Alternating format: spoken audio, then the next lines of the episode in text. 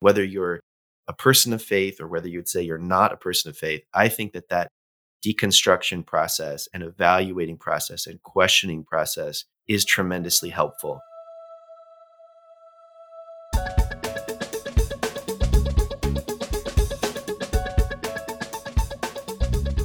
Welcome to another episode of Holy Heretics Losing Religion and Finding Jesus from the Sophia Society. We are your hosts, Melanie and Gary Allen.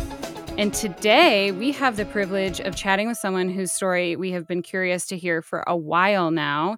We are joined today by the one and only Josh Harris. So that is right. We are talking to the Josh Harris, the original face of purity culture.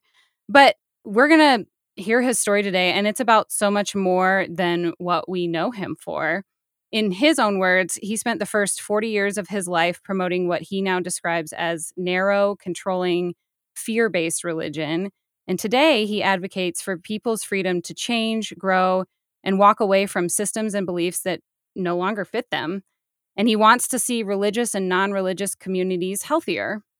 And he compares himself to the fictional character Benjamin Button, who lived a backward life. Uh, he became a best selling author at age 21, the lead pastor of a megachurch at age 30, and then only at age 40 did he attend a graduate school of theology.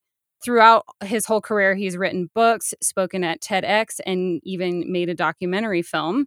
And now he runs the creative agency Clear and Loud, which creates marketing content and websites for businesses. And that is quite the bio. so welcome, Josh. Thanks for being here. Oh, it's good to good to be with you. Thanks for thanks for inviting me into the conversation. So, Josh, we are honored to have you, and you know, I, I have to say, I really can't imagine what it must have been like to to live your life and even your marriage and your faith out in public for so long. Um, and so, for for some of our listeners who may have been kind of existing under a COVID rock over the last several years, um, you've really uh, completely recanted um, a lot of things uh, in your book i kiss dating goodbye and and by recanted i don't just mean saying hey i wish i hadn't said that but you've gone kind of a further step uh, to to tell your publishers to permanently stop selling your book if if i if i have that correct and and then you've also faced a lot of the the people and the movement that um, have potentially been harmed by your ideas. So I, I want to start by just saying I completely applaud you for that. I, I applaud you for the humility and the integrity it took to not only face your critics and answer some questions about purity culture, but also to step away from some of the ideas that actually made you famous in Christendom. Um, we we don't see that much. Um, I don't know that we we see it hardly at all, especially in the Christian in, in the Christian world where we we are so quick to defend things. So maybe can you just tell us what the catalyst was or maybe the turning point for walking away from some of the ideology that really made you famous in the first place? Well, I have to start by saying that it it really came way too late mm-hmm. and I know that um, you know the apologies and the unpublishing of books uh, doesn't help people who were influenced by, shaped by the ideas in my writing and, and teaching. So I I carry that with me, and it's something that uh, you know fills me with regret. And as I interact with different people and hear their stories, uh, still feel a lot of sadness around that. So I, I, I think it's important to say that, and I also think that um, you know the the process or the catalyst of of changing my thinking in different ways was a a long and bumpy journey. You know, it, mm-hmm. it wasn't um, it wasn't this like noble process of you know being presented with facts and changing my mind and those types of things. It was it was agonizing. I was scared along the way. I didn't want to along the way. I wanted to run from the process. Um, there were moments that um, things got pushed into kind of a more public sphere and that kind of helped me to keep going forward even though i wanted to to turn around and run and, and hide from the process. So i'm really grateful for um, having you know changed my thinking. I'm really grateful that i've stepped away from that but i also just have to be honest that it was a really messy process. Mm-hmm. um, so I, I, I guess the the answer to your question about the catalyst is just that it really began when things began to fall apart over, you know, 10 plus years ago in the church I pastored. Uh, we started to see as a leadership team that our leadership had created an environment that was highly legalistic, highly controlling, a culture where people felt like if they messed up, they'd be rejected. We talked about grace, we talked about the gospel being central, but the reality was that it was it was not like that in practice in many ways. And that was the first time I started, you know, basically saying, wait a second, I think my my book is part of this too. mm, wow. And and long, you know, story short, the church ended up going through massive disruption, crisis, church split, denominational split, lawsuit uh, about reporting sexual abuse. Um, I saw that I had made huge mistakes as a leader, um, was very disillusioned with myself, very disillusioned with the whole, you know, kind of church structure that I was a part of, and ended up moving across the continent to Canada and to Vancouver, BC, to go to a graduate school of theology which was my first time pursuing um, formal education. So that tells you a lot about my hmm. uh, my background and so on. But that was really the beginning of things beginning to to unravel for me. Mm-hmm. I remember seeing your post when you went public with all of this, um, and if I remember correctly, you even mentioned not being really sure about Christianity anymore. So I'm just curious beyond just like questioning your book what what was going on internally for you at the time or what part of um starting to question the legalism and even purity culture made you then start questioning your faith in general uh, or was that just a totally separate thing well i think it was all very tied together the the post that you're talking about was three plus years after I moved out to um, go to this graduate school of theology. So there's there's a lot that unfolded in that three years. I realized I didn't want to be a pastor anymore. In that three years, I recognized that there were so many different ways of Christian faith being expressed. Uh, the other thing that was happening during those three years is that Trump uh, ran for president, won the presidency, I began to see ways in which the brand of Christianity that I had been a part of and had promoted was completely in bed with that version of republicanism and and politics. And there just mm. were so many levels at which I um, felt like I I didn't fit anymore in the in the faith that I had been a part of and and I you know it's it's not I'm not trying to blame my um my shift in faith on Trump um but there's a sense in which everything that I tried to engage with spiritually just reminded me of things that had very negative connotations you know going even going into a church building and being in a worship service reminded me of all of the church drama, the power struggles, the politics that took place there. I, I, I basically just got to this place where all I could see when it came to Christianity were all of the human, um, you know, the machinations of of power and mm. greed and all those kinds of things. And at the same time, I was going around the country talking to people who had been hurt by my book, hearing their stories, hearing about the effects of purity culture, which my book had really helped to promote. And and then uh, on a personal level, things were unraveling in my in my marriage, and so all these things combined brought me to this place where eventually, you know, my ex-wife and I decided to um, end our marriage. We have a, a good friendship, and we're co-parenting our amazing kids. Mm. But we reached this point where we made that decision, and that decision was not you know, in line with everything that I'd grown up believing about faith. I didn't feel the same way about um, my LGBTQ friends. Mm-hmm. And I just reached this point where it was like, you know what?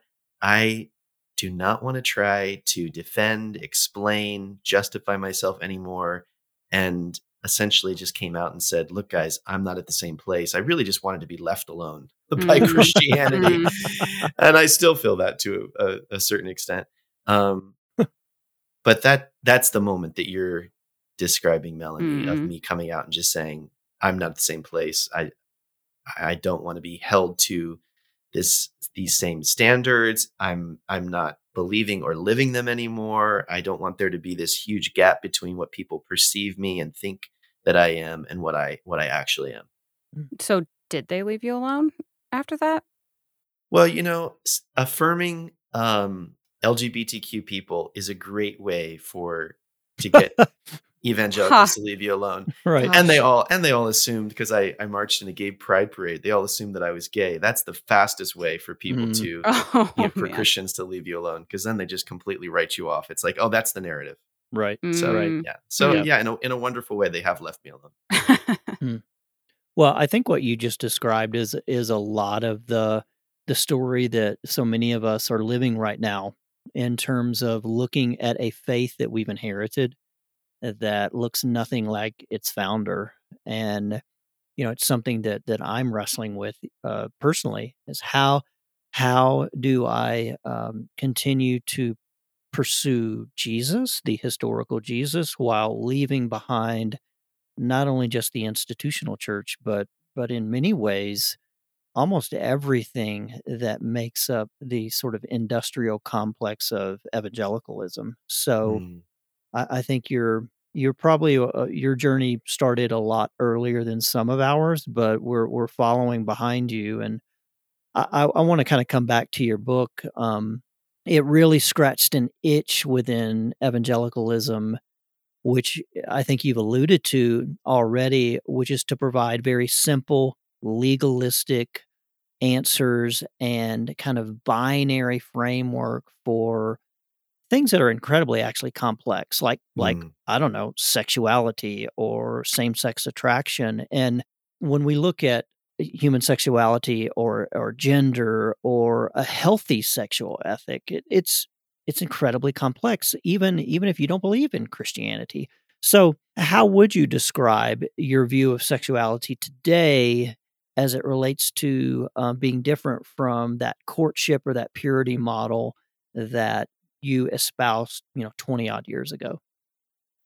Yeah, I think um, I think now I would view sexuality between consenting adults as this beautiful human natural thing that is to be celebrated and enjoyed and as long as people are um, enjoying themselves then it's none none of my business um.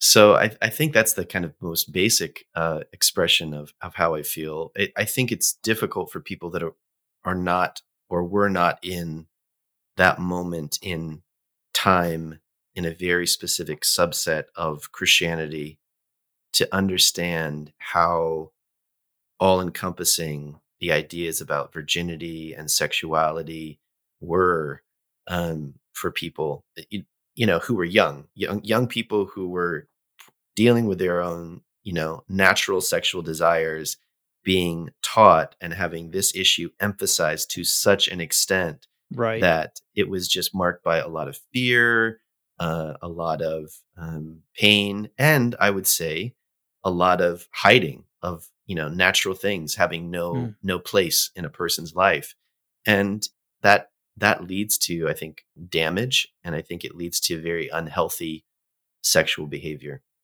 Hmm. So, Josh, we recently did a couple episodes on the idea of purity within the church and kind of how it's this whole who's holy enough to get God's grace litmus test kind of thing.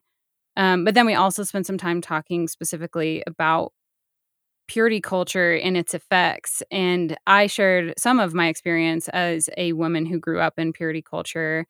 And what's crazy about my story is even though um, I was very much in that I Kiss Dating Goodbye world, I actually never read the book. I somehow got away uh, like well my older sister did and then i kind of weaseled my way out of it um and i uh kind of walked away from christianity for a while and when i came back I I was at this point of like, okay, I need to like rethink how I think of relationships and dating and all that. And I wasn't like, oh, I I want to court people now, but I was like, I need to like reorient my mind. And one of the books I did end up reading then was um, one of your other books called, I think it was called Not Even a Hint at the Mhm. time, but I think That's it right. got retitled later. Um, and that one I really kind of jumped on board hard with because, like, the idea, at least that I picked up, was like, I just want to make God happy. And the way I can do that is by following all these rules and making sure I don't make my Christian brothers stumble and all that kind of stuff. Um, so most people talk about your I Kiss Dating Goodbye book, but I'm just curious to know how you feel about that, the Not Even a Hint book now, and even what you might say to someone who did read that one and took it all to heart, or even maybe to someone who still kind of tries to live by those principles now. Well, the short answer is I unpublished that book too. Um, I I think that um, it that is just a, a continuation of a lot of the same ideas with a hyper focus on the issue of lust and sexual desire in trying to be helpful in writing out of my own struggle with with lust and and so on. Um, that book was this attempt to express God's grace and communicate that He forgives and that He can enable you to obey and so on. But the overall, I think, effect of it is to again put a hyper focus on something so that people are so preoccupied with how they're doing in that area, whether or not they're struggling, whether they're causing someone else to struggle. And again, I just, it creates so much weirdness. Hmm. It creates um, a lot of, I think, undue tension and um, guilt and shame. Mm. And um, so I, I just cringe when I think of of that particular book.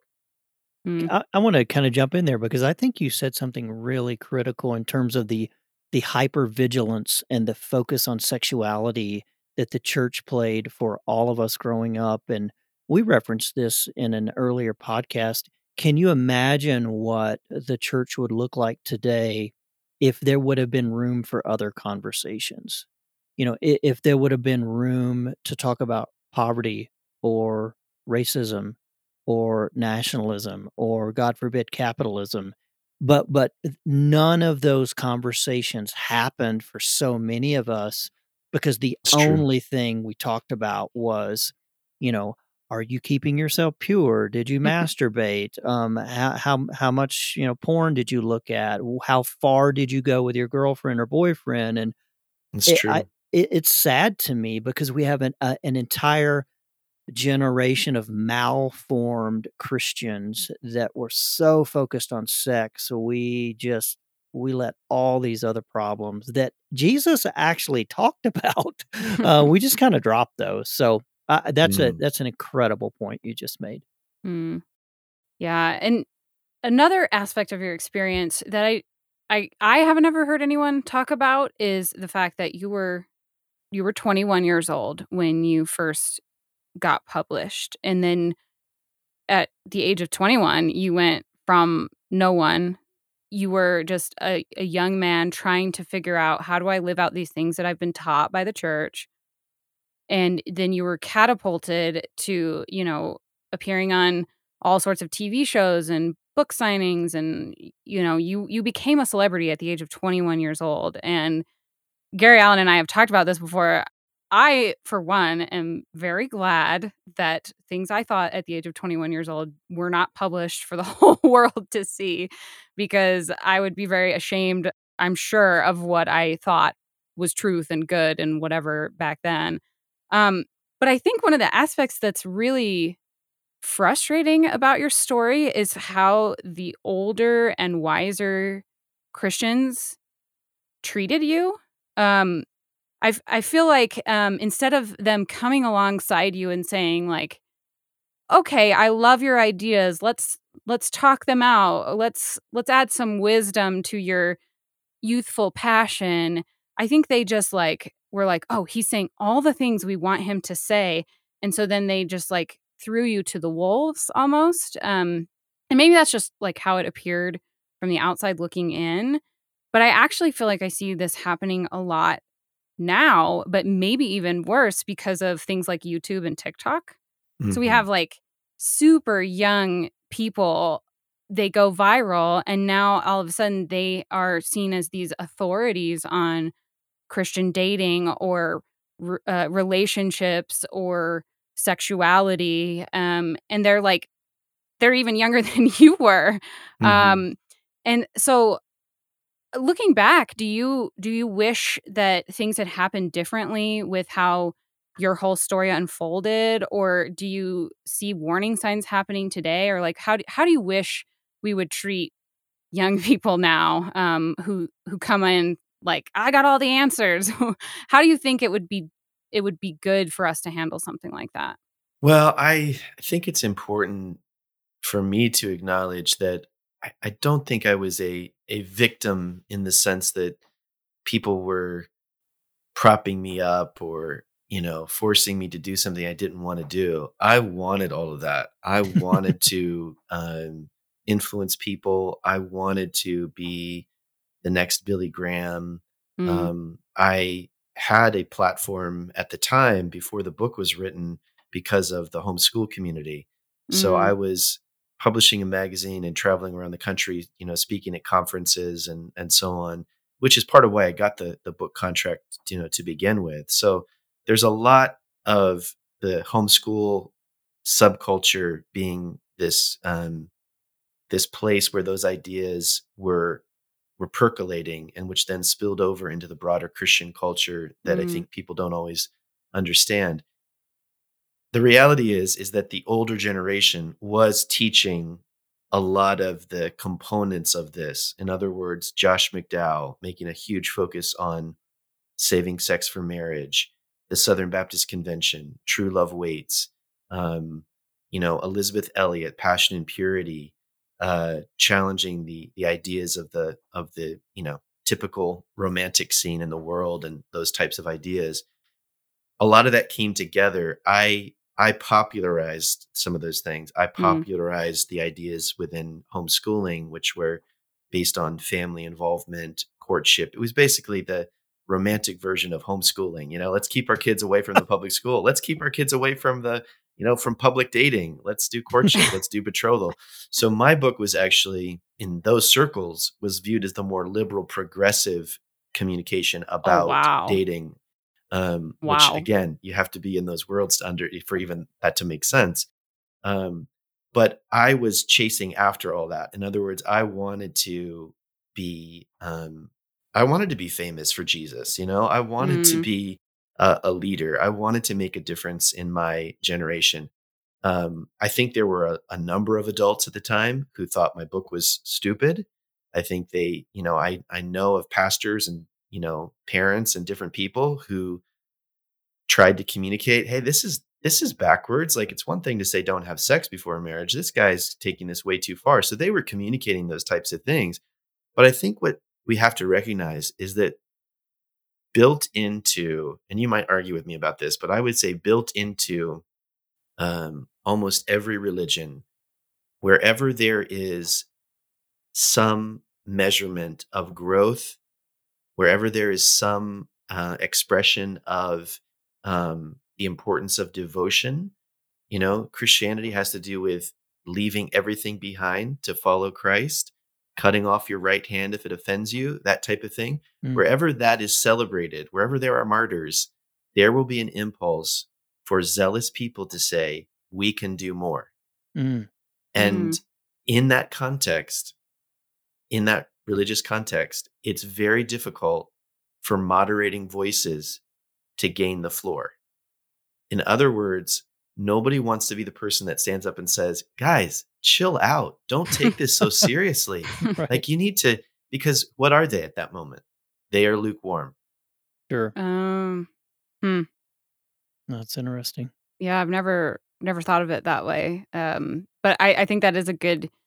I mean, it I think what the internet now has done is just made that louder. That like, oh, for sure. Have, I mean, you have you, you bring up TikTok. I did an interview with a uh, reporter who is doing a story about it's a secular uh, publication, but doing a story about Christian TikTok and how mm. it's blowing up and how massive it is and how these you know young people are being rewarded by kind of taking these really strong even abrasive stands mm-hmm. they're being celebrated because they're being you know bold and they're you know standing up for their faith and i think that's also built into you know the christian faith we we have foxe's book of martyrs you know so wherever there's persecution that's an example of faithfulness mm. and so if you can do something that that actually comes across as a little strange weird or is criticized it actually affirms your sense of i'm doing the right thing i'm mm. i'm being persecuted with jesus mm. Well, and I think there's within that too is that notion uh, that you just talked about is wanting a platform or or needing a platform to mm. become, you know, quote famous for Jesus as you just said and I, I kind of want to talk about that for a second because that seems to be built into um, the character of evangelicalism as well. We we see it in and someone like like say Tim Tebow, who is just as celebrated for his public stance on things as he was for his you know status as a as a quarterback. And I guess for me, it's the exact opposite of a more pure form of Christianity, which actually points us downward. It, it actually points us to this archetypal um, journey that Jesus took going from a high place to a low place, going through death, um, suffering, and I mean, frankly, an utter failure. Um, you know, I, we had someone tell us the other day, well, you know, if you're following God, your organization is going to be a success because God only blesses success. And I go, so what about Jesus? I mean, the dude failed. Yeah, he got. But the he thing I would say crucified. there, to, to, just to give a little bit of a different perspective, no one in the world is more famous than Jesus, well, and so true, right? you have to deal with the fact that yeah. even though it was quote unquote failure, number one, he rose from the dead. Yeah. Number two, he is you know more people worship him and love him and follow him than any other person in world history.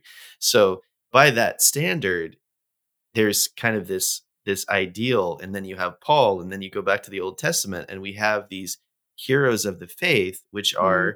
Celebrities whose stories people can grab hold of and mm. aspire to and be inspired by and then you have the structure of the church which sadly in the US is built around big personalities so what are the right. most influential churches they're not even denominational centers anymore they're massive churches hmm. who's who are driven by personality and by you know the best worship music and those are the people that christian young people are spending at least an hour every week sitting under their teaching and what's celebrated is the ability to influence culture and have a name um, so I, I just think there's a lot that that pushes hmm. pushes mm. toward that right mm. so so let me ask you this because you just said you wanted to run away from that so what what was maybe the the biggest turning point or the lesson that made you simply be aware of that because you've you've obviously gone into uh, anonymity uh, in in some level. I mean, it, it how did, but how I did but I haven't really because I'm on a podcast right now with you talking about it. yeah, but but nobody listens. Nobody oh, knows who we are, so you're fine. Well, no, it's an interesting thing. I mean, this is a struggle for me um, to this day is this question of um, should I just disappear mm. uh, in terms of any kind of public interaction, um, or is it part of who I am as a as a person, just in my giftings and how I'm wired and what I want? Um, wanting to engage with people, wanting to be in the conversation with other people, wanting to have this human connection with a broad um, spectrum of people, and I, you know, I can kind of like judge myself based on old Christian standards of like, oh my gosh, you're being, you know, proud and you're mm-hmm. pursuing something you shouldn't.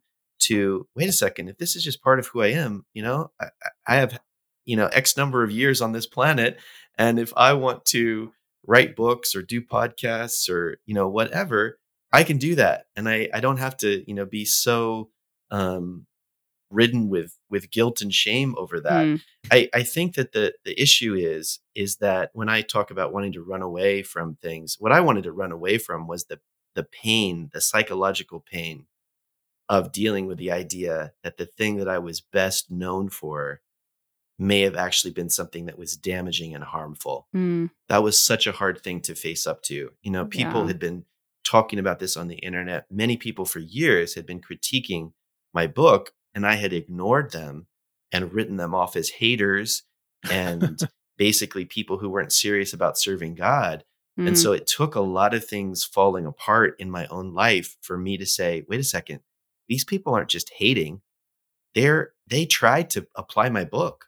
You know, they they try to do everything right and then they experience so much pain and disappointment and and so I started to to listen and I started to read, you know, my own writing through a different lens and I started to see what had shaped me. I think a lot of Christians we kind of assume when we show up on the scene that whatever it is we believe or our opinions or the the emphasis of the day is what has always been. Mm, And right. what we we lose perspective of is no, actually that was just happening in those 5 years when you were 15 years old. and there were a lot of different factors. And so a historical bigger picture perspective can can really I think um you know add some some nuance to your views. Mm. Love that Yeah, word, nuance. You had sort of a movement that wanted to cancel purity culture, right? And kind of interesting. So I'm curious. We've kind of danced around this a little bit, um, and I know the word like what does it even mean? But you, do you still call yourself a Christian? And what does your spirituality and faith look like these days? I don't call myself a Christian, but I'm not uh, wanting to label myself uh, an agnostic or or anything else. I I want to be open to faith. I want to be open to different ways of viewing Christianity and engaging with Christianity. So I'm reading Christian books, theological books at times. Um, I'm engaging in conversations with people that are everywhere from, you know, atheists and very opposed to Christianity to people who are in process of deconstructing their views and evolving in different ways, progressive Christians and all kinds of people. And I I just want to stay in that place of being okay with with not having all the answers. Mm. I love that.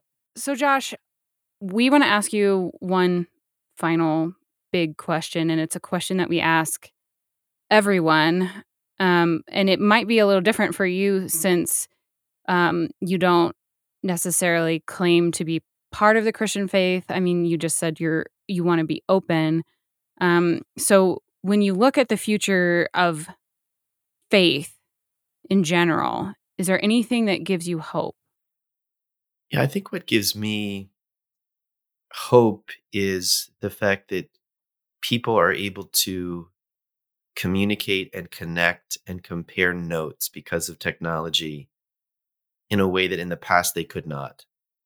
And I think that that gives the opportunity for there to be more accountability to religious institutions.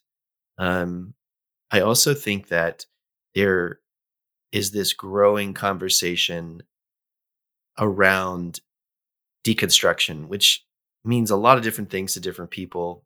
But the idea of being able to question and to take apart and examine the foundations and the, the building blocks of your belief and and not necessarily hold on to all of them, I think is a very healthy thing. Whether you're a person of faith or whether you'd say you're not a person of faith, I think that that deconstruction process and evaluating process and questioning process is tremendously helpful. I think whenever we get to a place where we say, we got it all figured out, our castle is perfect, that's usually when we say, you know what? Our castle is so perfect. Let's attack that other castle across the way. and um, and I think that's where a lot of danger comes in. I, I think when we're in a place of listening and asking questions, and you know, we do this. Um, we're starting a podcast called Still Unfolding, and that name, uh, my friend Kelly Lamb and I are doing this.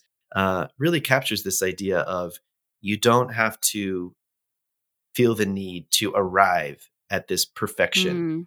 All your doctrine is right. Everything's lined up. You're perfectly formed. You know, whether you're an atheist or whether you're a Christian, um, we can all be in process.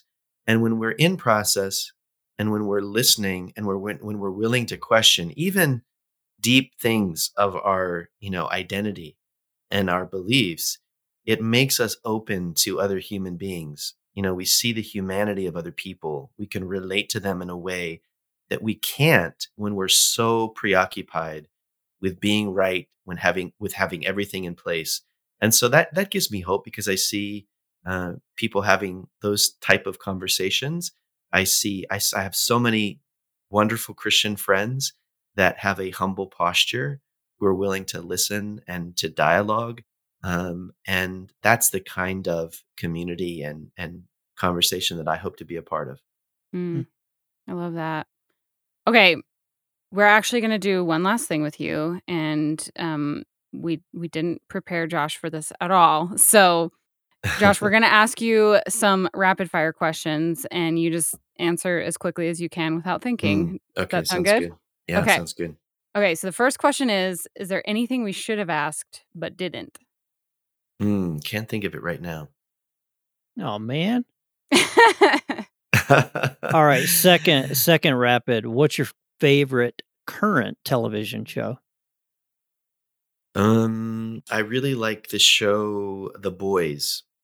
oh, that's a good one. Okay, have you seen Fleabag? I I really like Fleabag too. Yeah, Oh my gosh, it's amazing. amazing writing. Yeah, Unbelievable. All right, third question: Are you wearing pajamas, or did you actually get dressed for this interview?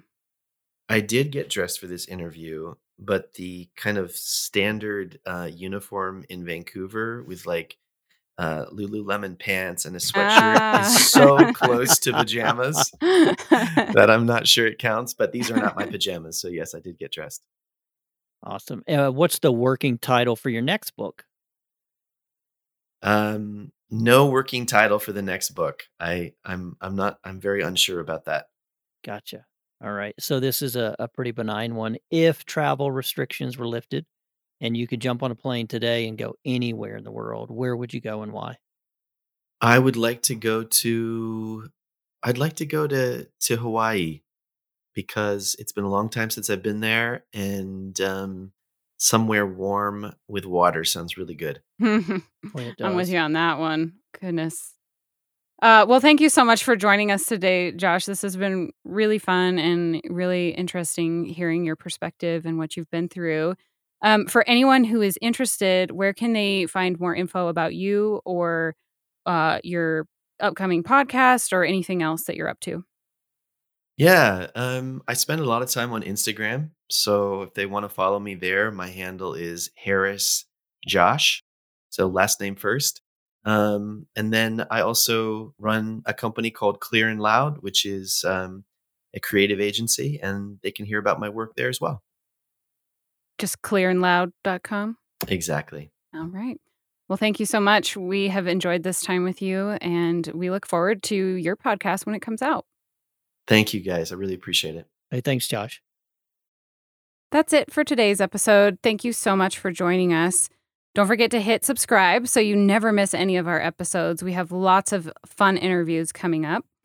Uh, for show notes, head to holyheretics.org. We will link to all of Josh's info there so you can find him easily. And you can also find all of our social media info there as well. In case you missed it, we do have a brand new ebook called Faith Deconstruction 101, and you can get that for free by signing up at sophiasociety.org slash ebook. And that is Sophia with a PH.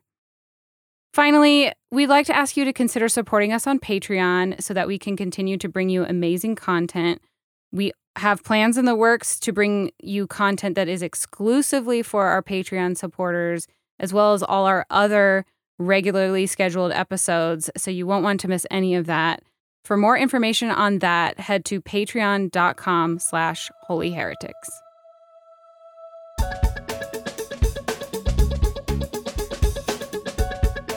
This episode was written by Gary Allen Taylor and Melanie Mudge and produced by the Sophia Society. Music is by Faith in Foxholes, and sound levels were mixed by Joshua Mudge.